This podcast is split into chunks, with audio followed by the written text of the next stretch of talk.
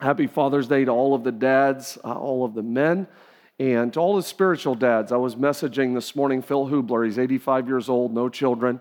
And uh, Phil is such a key part in my life and our church. And I was messaging him this morning, telling him Happy Father's Day and how much I loved him and looked up to him. And, and there, there's so many men uh, that even if maybe you're, you don't have children or you don't have uh, children real active in your life, but you're such a mentor uh, to so many people. And so I celebrate all of you today. And to those that Father's Day is tough, maybe your father has gone on to heaven or your childhood wasn't the easiest. I called many of you by name today. I don't want to embarrass people, but just people that would come to mind this morning whose dads have, have died or had tough uh, childhoods. I, I, called, I called as many by name this morning as I could. And at the end of all of it, uh, thank God we have our Heavenly Father uh, who loves us all and cares for us all.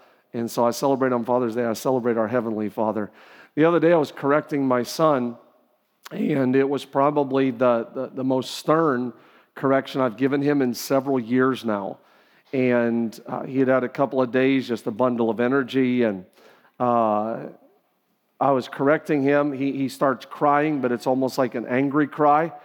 And so, you know, it, we're just going back and forth like, Micaiah, I'm going to win this, just so you know. Uh, and he's crying.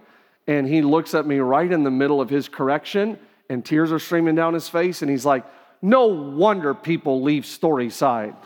Uh, I was like, Oh, I lost. I didn't win. I thought I was going to win.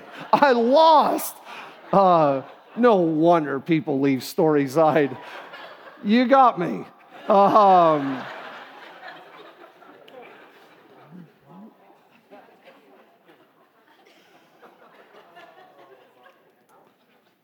I heard the joke about the four men that are in the hospital waiting room because their wives are having babies. And the nurse goes up to the first guy and says, Congratulations, you're, you're going to be the proud dad of twins. And the man said, that, That's unbelievable. He said, What's unique is I actually work for, I work for the Minnesota Twins. And the nurse goes up to the second man and says, Congratulations, you're the father of triplets. The man said, That's so weird. Uh, I actually work for 3M.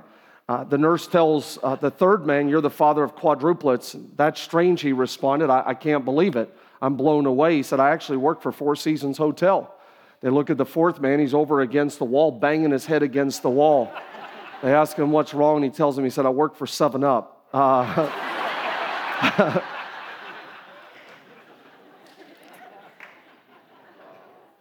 Happy Father's Day. Happy Father's Day to all of the men. Want to talk to you in our time together today on this subject. Ask your father. Ask your father. Can, I, can we all just say that together? Ask. Ask your father. If, if uh, you have raised children, chances are you have had that moment where it's like, ask your mother, ask your father. You let them decide. Uh, I want to talk to you today about ask your father. I want to read from Luke chapter 11, verse number 13. Luke chapter 11, verse number 13.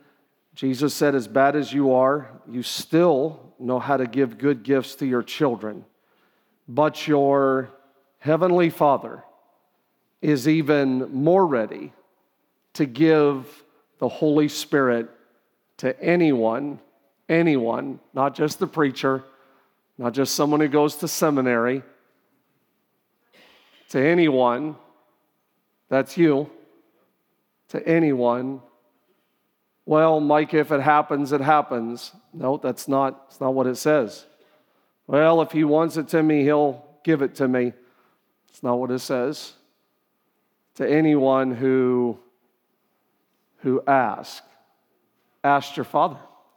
Let's pray today. God, I thank you so much for this day. This is the day the Lord has made, and we don't pick and choose sunshine, rain, summer, winter. This is the day the Lord has made. We will rejoice and we will be glad in it.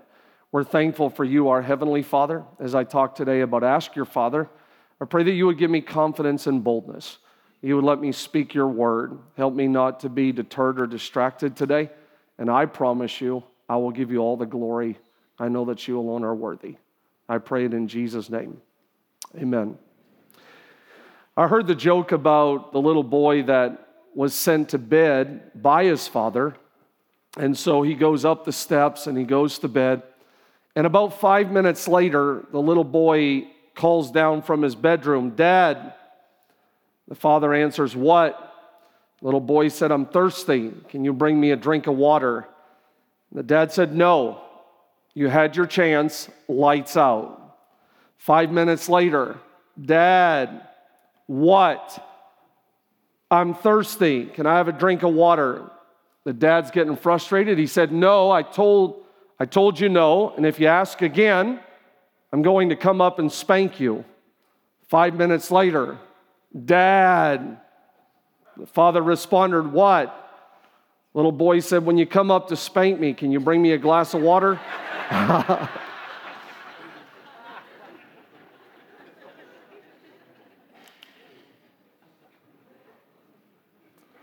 We're talking today about ask your father. It's not just a glass of water. I want to talk to you about the Holy Spirit. The Holy Spirit. Ask your father. Charles Spurgeon says this without the Spirit of God, we can do nothing. We are as ships without wind, we are useless. As we have talked this month on the subject of making room, making room for the Holy Spirit in our lives. And specifically today, under the umbrella of Ask Your Father, I am sure in a church that has 17 backgrounds that there is such a wide range of beliefs or historical teaching when it comes to this subject. I have said before and shared before that I actually think it is much easier to pastor a church that is all the same belief system. When you have everyone in the room that is primitive Baptist, you pretty much know where you stand. We're going to heaven, no one else is. That's not funny. That's not funny. If you have a room of just Pentecostals, or if you have a room of Church of Christ, or if you have a room of gathered of Amish or Mennonite, or the Storyside, we have 17 backgrounds. And a couple years ago, our largest growth was Catholicism, and I have a special place in my heart. Uh, from a young age, seemed like God positioned me around Catholic families. I went to high school and graduated in Montreal, Quebec, and 90% of the people there were uh, Catholic. And even as a teenager, I, a lot of my friends, I just had such a, a special appreciation. And so I'm very humbled and also honored that so many people come to Storyside from different backgrounds and we agree on one name. And that name has all power in heaven and in earth. It's the name of Jesus. And I'm very thankful for, I've learned a lot actually. I, have I've, I was raised Pentecostal, apostolic, holiness influence, and I have learned a lot from other people that have come into my life that God has given me the opportunity to pastor one of the things that I have learned is that a lot of people keep the Holy Spirit really at, at arm's length. And some of them justifiably so because of certain things that have happened in their life. That's what I would like to talk to you about today. Religion, religion, when you you know go through the motions or it's just part of your schedule, religion is going to a lot of times give you a list of things, and religion will focus on what it can get out of your life. So, don't do this, don't say this, don't watch that, don't go there. And you're going to check your list because religion's going to focus on getting things out of your life. When you look at this as, as a relationship, everyone say relationship. When you look at this subject more of a relationship, it's not what can get out of your life first, it's what can get into your life first. It's not what gets out, it's what gets in. Under the belief that if the Holy Spirit is in your life, if you walk in the Spirit, then the Spirit of God is going to lead you and guide you and teach you and the Spirit of God is going to convict you, correct you. You're not always going to have to check with the bylaws of the Constitution or the organizational beliefs. The Holy Spirit is going to be with you 24 7 in your car, in your truck, at your house, at school. The Holy Spirit's going to lead you and guide you. It's a big difference. Acts chapter 19, I'm going to step you through numerous passages today. Acts 19, verse number 1, and it happened while Apollos was at Corinth that Paul, having passed through the upper regions, came to Ephesus. And finding some disciples, he said to them, Did you receive the Holy Spirit when you believed? Notice that believed. Did you receive the Holy Spirit when you believed? And they said to him, We have not so much as heard. If this was the only part of my message today, just this verse, then it's why I'm standing here today. I'm not competing or comparing against any other church or pastor. I'm just telling you a lot of people would not talk about this subject on a Sunday. People would say if you talk about this subject, people leave. If you talk about this subject, people get turned off. They, they, they, don't, they don't want to discuss this. It's going to open up all kinds of questions. But I cannot put my head on my pillow knowing that I was aware the power of the Holy Spirit and that I didn't tell you. They said, We have not so much as heard that there was a Holy Spirit. And he said to them, To what then were you baptized? They said, John's baptism. And Paul said, John indeed baptized with the baptism of repentance, which is very important saying to the people that they should believe on him who would come after him. That's Christ Jesus. When they heard this, they were baptized in the name of the Lord Jesus. In other words, they were baptized based on more revelation. They were baptized the name of the Lord Jesus. There are people at Storyside that have been rebaptized because they come to a season in their life where they're like, I, I feel like I, I have more revelation, I know more, I've heard more, I'm deeper in my faith. Don't criticize those people. I, hear comments sometimes where people will say, You were baptized as a baby, you were baptized as a kid. Why you? Be-?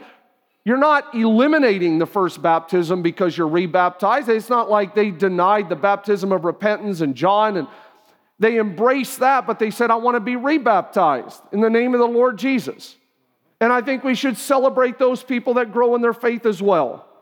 The Bible says in verse 6 And when Paul had laid hands on them, the Holy Spirit came upon them. They spoke with tongues and prophesied. Acts chapter 1, if we back up to the first chapter of the book of Acts, this is the early church as we know it. Verse number 4 says, On one occasion while he was eating with them, he gave them this command Do not leave Jerusalem, but wait for the gift that my father promised. It's Father's Day. We're talking about ask your father. He said, This is the gift my father promised you've heard me speak about it. In other words, Jesus wasn't afraid or ashamed to talk about it. He said, You've heard me talk about it. Verse number five For John baptized with water, but in a few days you will be baptized with the Holy Spirit. There are three baptisms in the Bible. In the New Testament, the New Covenant, there's three baptisms that all of us should be aware of. The first baptism is when we are baptized into Christ. That is Galatians chapter 3 verse 27. Talks about being baptized into Christ, baptized into the body of Christ. This is when you receive the free gift of salvation. This baptism, when you're baptized into Christ, impacts where you spend eternity. You don't want to spend it in outer darkness. You, you don't want to go to a place called hell. You don't want to be separated from God. So you receive the free gift of salvation. The Bible says, For by grace are you saved through faith, that not of yourselves. You don't write a check. You're not good enough. You don't take, take out your rule list. It's not of yourself. It is a gift, a gift, a gift from God. This baptism, you can be saved in a moment. Be in a hospital bed, be in a nursing home, you could be at a church service, a church gathering, and someone would explain to you this free gift and give you the opportunity. If you will confess, if you will believe, you could be saved. And I believe that you go from darkness to light in a moment. I believe that the course of eternity in your life is changed in a prayer.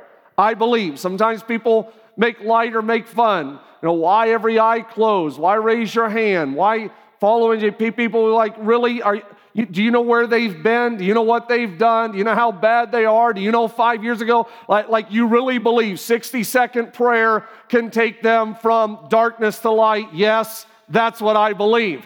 I believe if that you confess, you put your faith in Jesus Christ, you are baptized into Christ.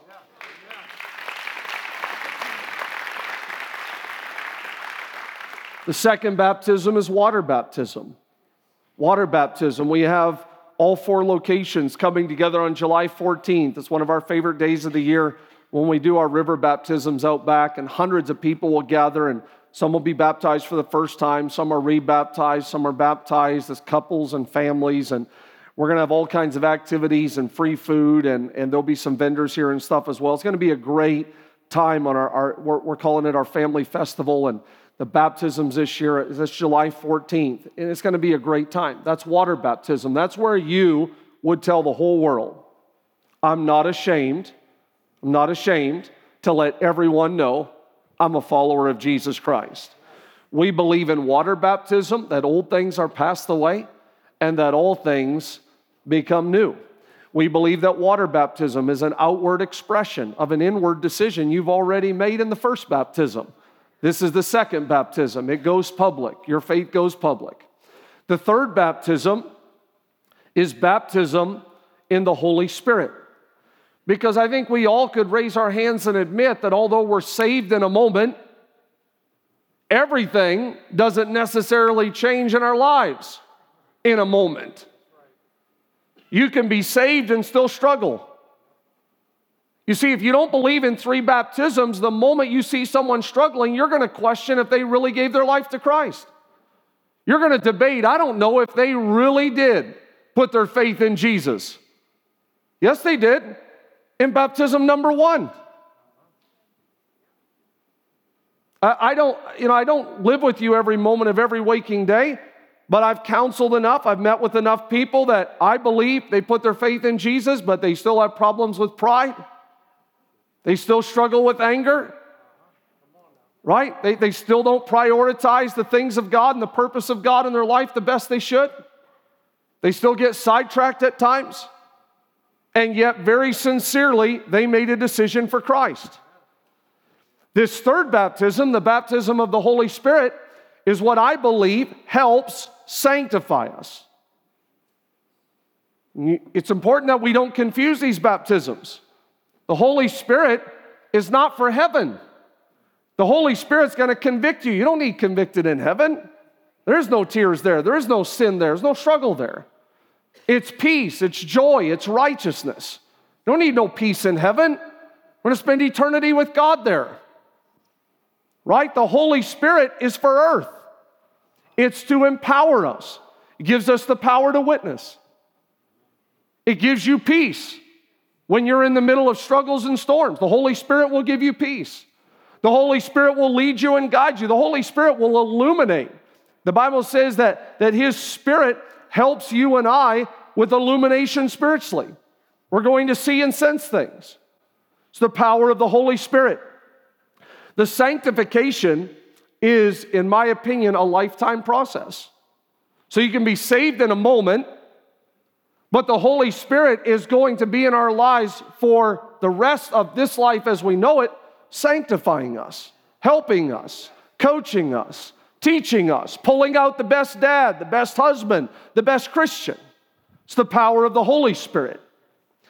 You, you can be ready for heaven, but still need power on earth.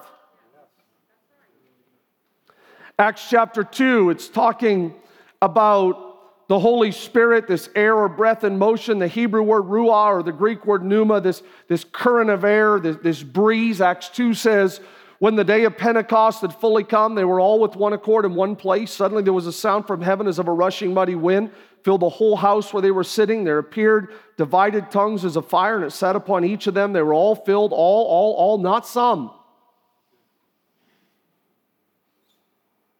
A lot of times, this is our first excuse Churches that teach against this, people that tell you it's, it's non existent, the first excuse is always going to be well, it's just for some people, it's for like some special people. They were all, they were all filled with the Holy Spirit. Began to speak with other tongues as the Spirit gave them utterance. Verse 38 Peter replied, Repent, be baptized, every one of you. Everyone. Every one of you the name of Jesus Christ for the forgiveness of sin, and you will receive the gift of the Holy Spirit. The promises for you and for your children and for all, all, all who are afar off, for all whom the Lord our God will call. Here's one thing that I think is important when we're looking at that element of saying, you know, Micah, I think tongues is just a gift. So in Corinthians, and we're going to talk about it the next couple weeks, Corinthians talks about the gifts of the Spirit. And a lot of times people will immediately say, well, that's, that's their gift. That's not, that's not for me, that's their gift. Here is something, because we could talk about a lot of things today, but here's just one basic thing that maybe would help you and I put it in perspective. Here's why I don't believe that tongues in Acts 2, Acts 10, and Acts 19 is a gift of tongues. Because the gift of tongues in Corinthians is God talking to the church.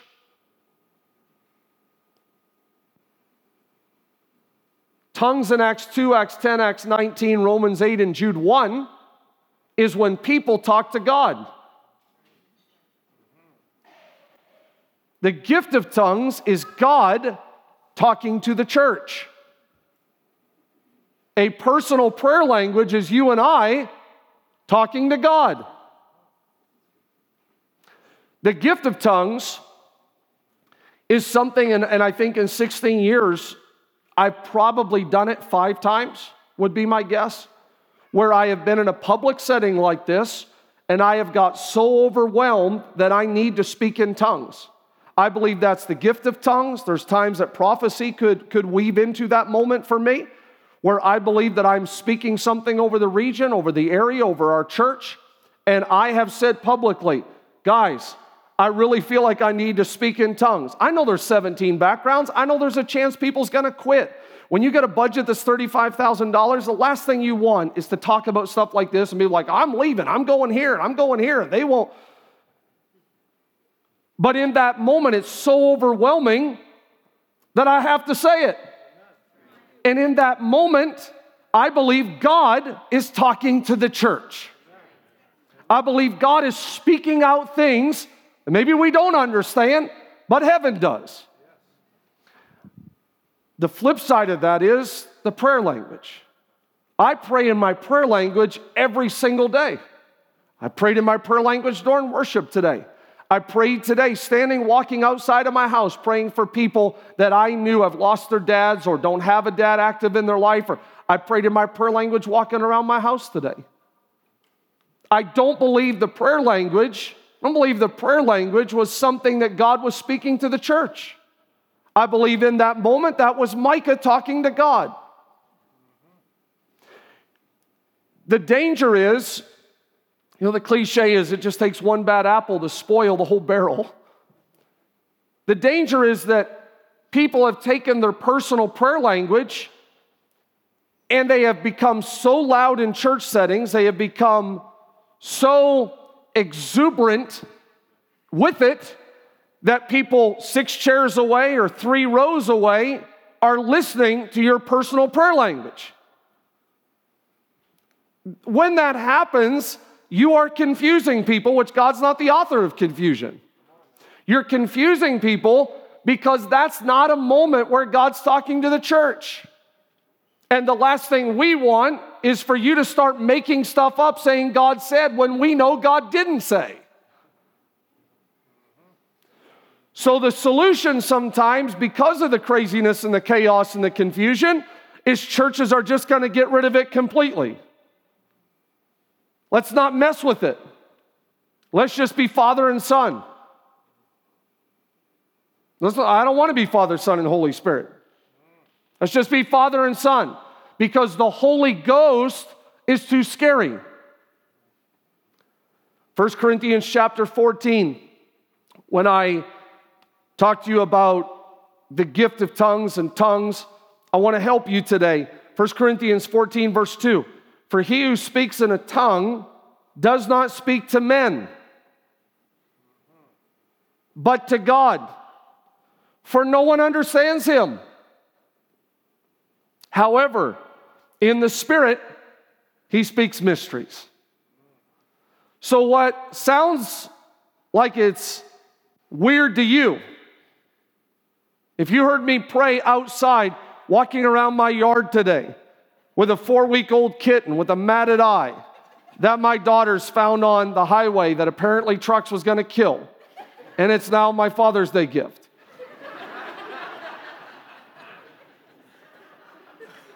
And Dr. Abel, who so graciously helped me yesterday, I'm like, what do I do with this matted eye, one eyed?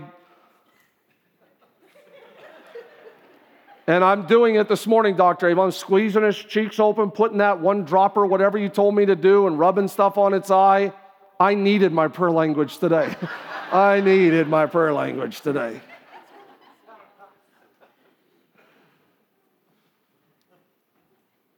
I'm not talking to men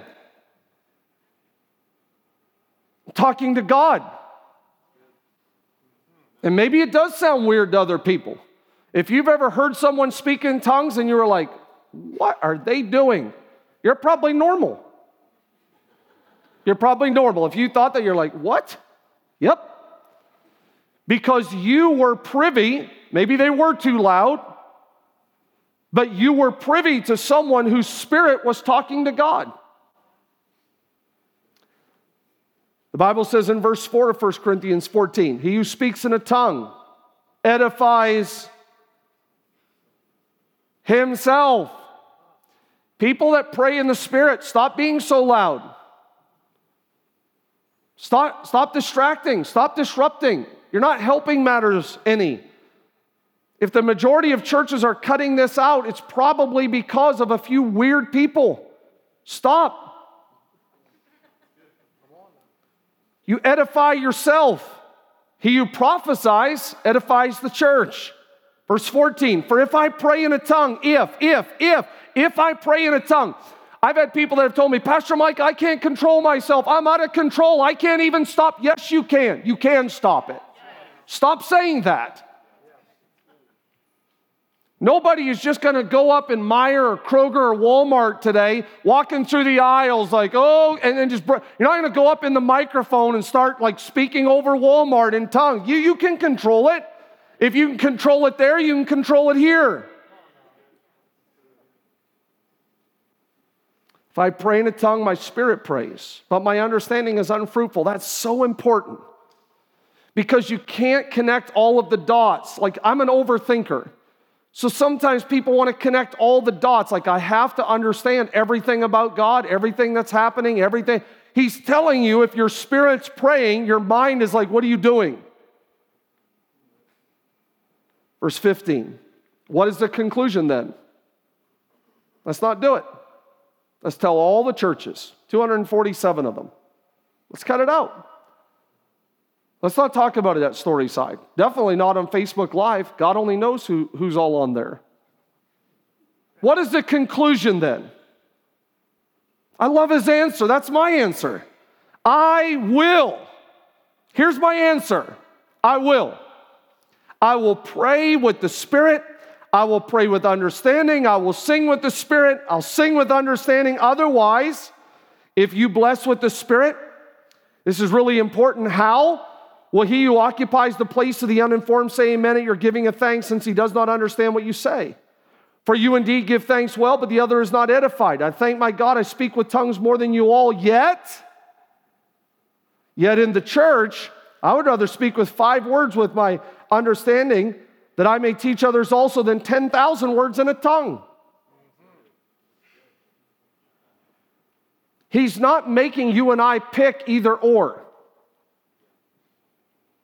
He's trying to coach us on when it should happen and what should take place when it happens. He goes on to say, Therefore, brethren, desire earnestly to prophesy and do not.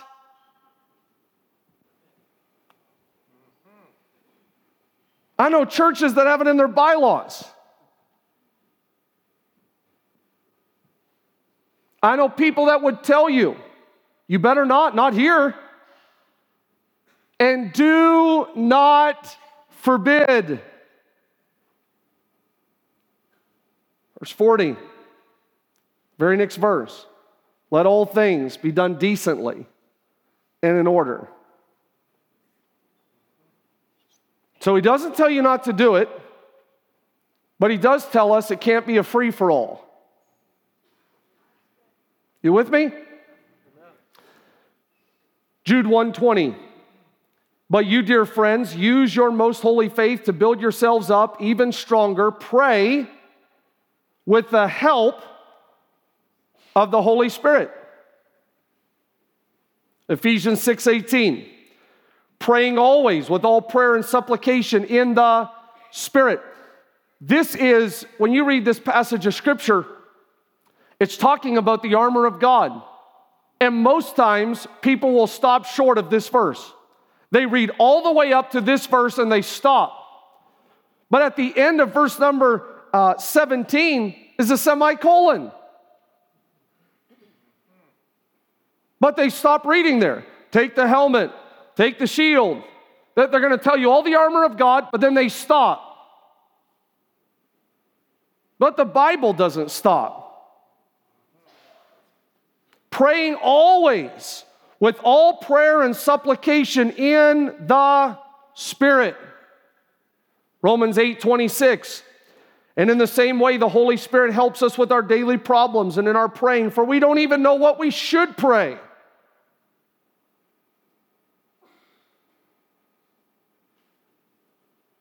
You say, but I pray really good in English. Yeah, but you don't always know what you should pray or how you should pray. But the Holy Spirit prays for us with the feelings. Can't even be expressed sometimes in words. Sometimes it, it's called in translations actual like groanings, or your body like makes a noise. You're like, Micah, you are weirding me out right now. The Holy Spirit is very controversial to some, which I think is why that when, when the writer is writing to the church in Thessalonica, he's talking to them about praying, he's talking to them about prophesying, everything I've been reading to you for the last 20 or 30 minutes. He's talking to them about all of that, and right in the middle of it, Terry, right in the middle of talking about praying and prophesying, he tells them, Do not quench the Holy Spirit. Don't quench the Spirit. Why? Why does the Holy Spirit scare us?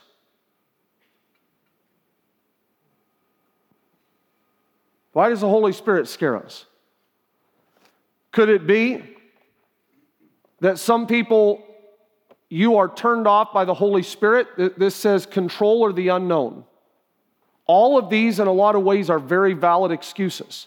Who wants to lose control? Come on, man, it's Father's Day. You want to lose control? Right? If, if people even started telling you, hey, if the Holy Spirit begins to touch your life, the Holy Spirit begins to touch your life, you could feel like a warmth on the back of your neck. Some people have said they feel goosebumps. I've had people say, like, whoa, like I'm almost like weak in the knees right now. Like I, I just feel the presence of God all over my life. How many people are like, yeah, bring it on? Or would you rather sit there and be like, you're not making me cry. Because we all want to be in control. And the Holy Spirit's saying, actually, I want to control your life. I don't want you to make all your own decisions. I want to help you. Family pressure. I, I, was, I was blown away when I asked the interns this week, what are the reasons why the Holy Spirit scares you? Why does the Holy Spirit scare you? If you gave me 10 guesses, I wouldn't have made this one of my guesses. This would not have been one of my guesses. This was one of their first. That almost 60 interns would say the reason why is because of family pressure. Is people going to tell you, go to a cult? Well, you know Storyside down there.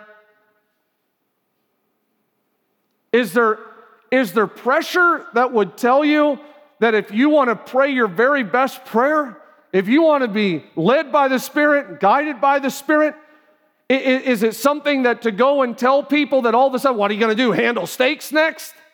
Going to get you a steak, keep it in your pocket? We got them all the fathers. There's peanuts, sunflower seeds, snakes.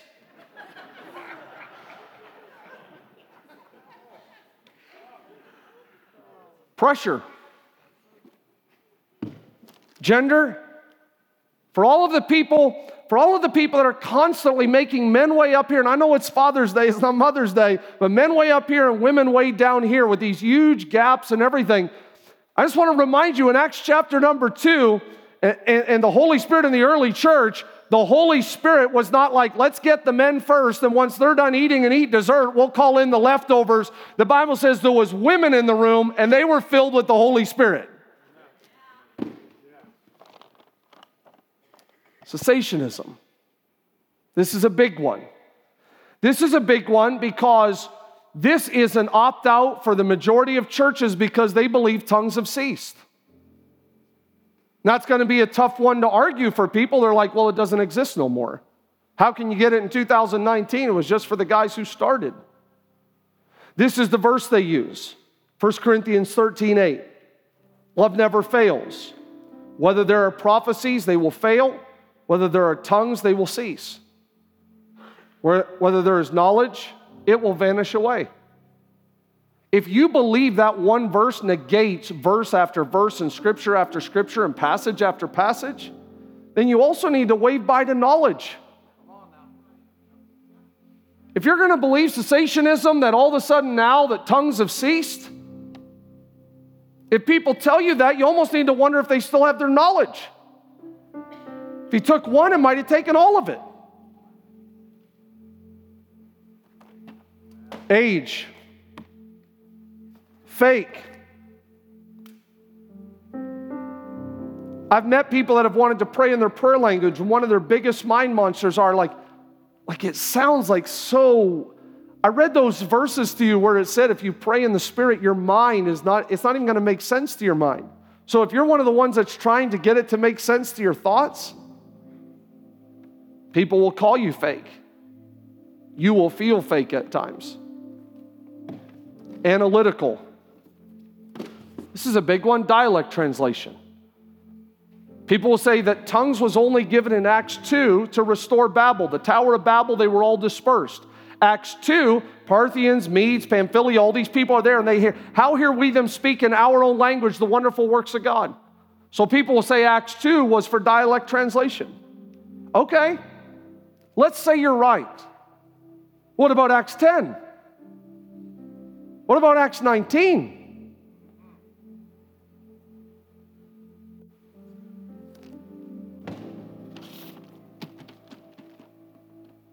Religion, reputation.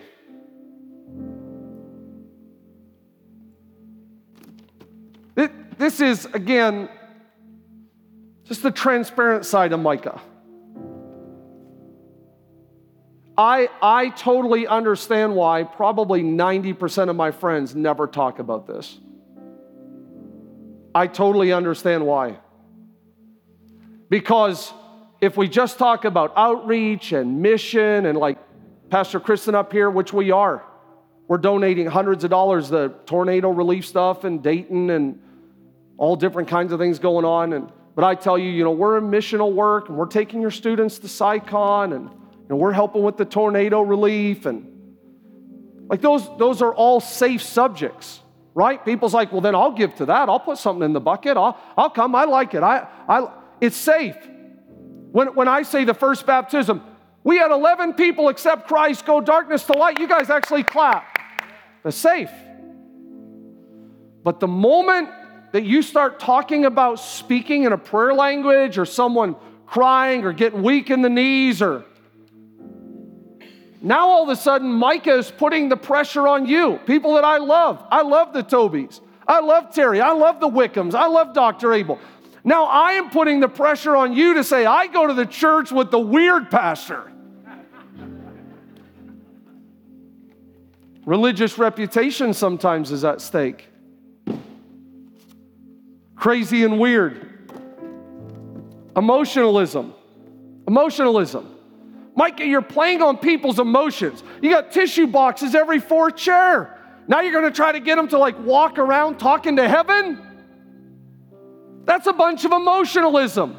I've had people tell me, like, Micah, too much emotion at Storyside. We're, we're not supposed to get caught up in emotion. Like, I want to come here for education. I don't want to come here for emotion. For those of you that are married, who wants to be in a marriage with no emotion? Do you know you're the bride of Christ? Who wants to be in a marriage with no emotion? I'm not ashamed to tell him I love him. I want to spend forever with you. Scary. Scary. Even the fact they call it a ghost. A lot of times I'll call it Holy Spirit. I, wish it wasn't called a ghost sometimes. Like, hey guys, I've got something awesome to tell you about. A ghost.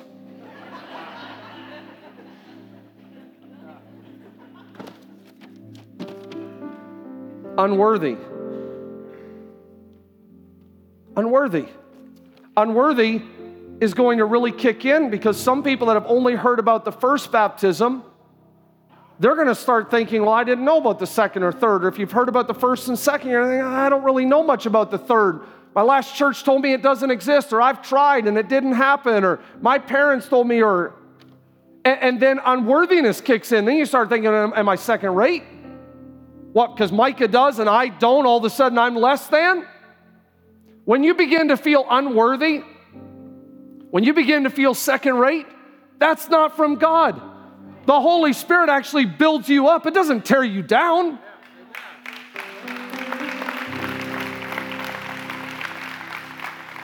My message today is not, my message today is not to separate like the A team, B team, and C team. We got the light to darkness people, we got the saved and the baptized people, we've got the saved, baptized, and scary people. I'm not, I'm not trying to separate you today. I'm not trying to separate you. I'm asking you to make room. I'm asking you to make room. I'm asking you to ask your father in your quiet time with God to ask Him if there's more, if there's more that you have for me, I want it. We say we want the fruit of the Spirit love, joy, peace, long suffering, gentleness, goodness, faith, meekness, temperance. You can't have the fruit without the Spirit. Ask your father. People like Dr. Dale's wife that stood in her backyard and said, If it's true, if it's true, if I had shared some of this with, with them in a small group setting, if it's true, I want it.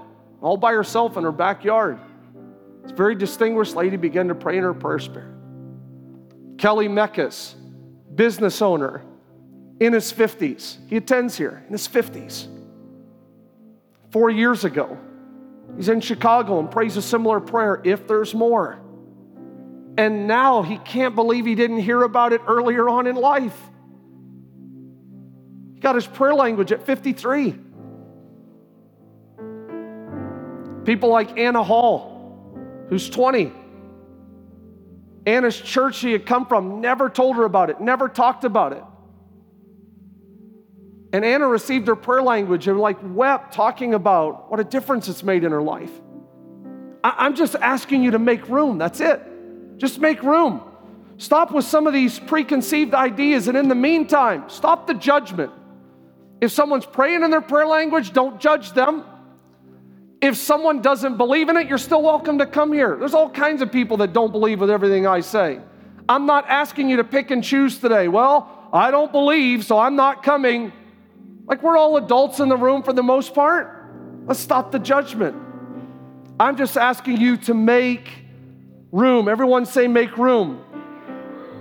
So, some of you, maybe you've been pushed over, someone rubbed your belly, someone dumped oil on your head, you watch some TV preacher Maybe people have told you they run around, bang into walls. You're like, I'm not doing any of that stuff. Can I apologize to you? Can I apologize to you for all of your bad experiences that religion showed you what the Holy Spirit isn't? The Holy Spirit is not all of that stuff. And it is so dangerous to create your beliefs out of bad experiences.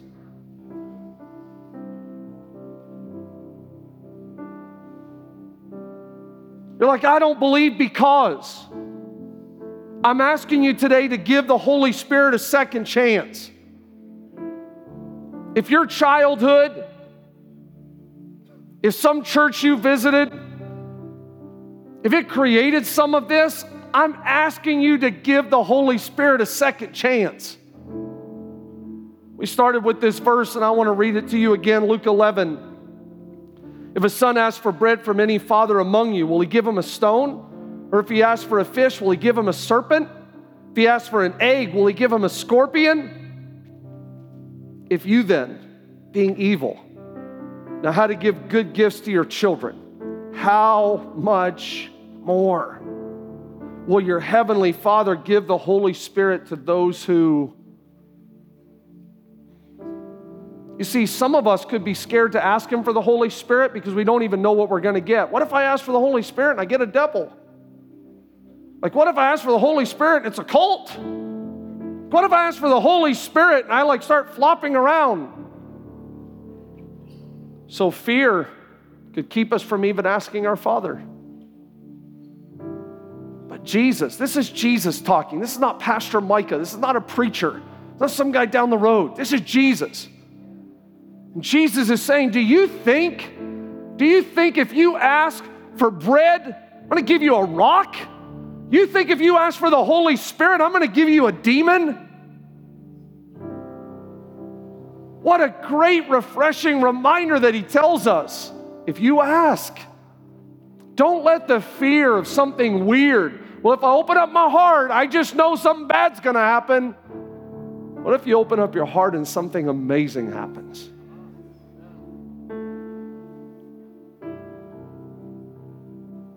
I always wrestle with these types of messages.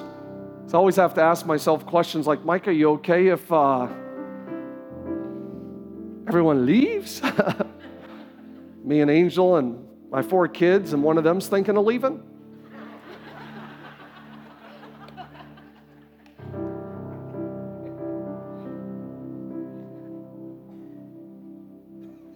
One day I'm going to stand before God. if people would have got to me, because I'm an overthinker, if people would have got to me before I, I received my prayer language, I maybe could have got sucked into some of this stuff. Might be why he gave it to me one month before my fifth birthday. My parents thought I fell asleep at the altar. Mom come up to wake me up. When she got close, I was praying in my prayer language. Maybe that's why he gave this overthinker my prayer language so early. I don't know. But since that age, you could never talk me out of it. I don't want to pastor. I, I love the 17 backgrounds.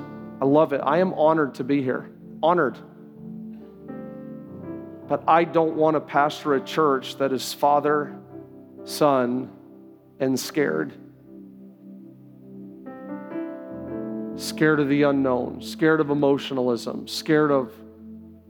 I want to pastor a church that believes in the Father, the Son, and the Holy Spirit.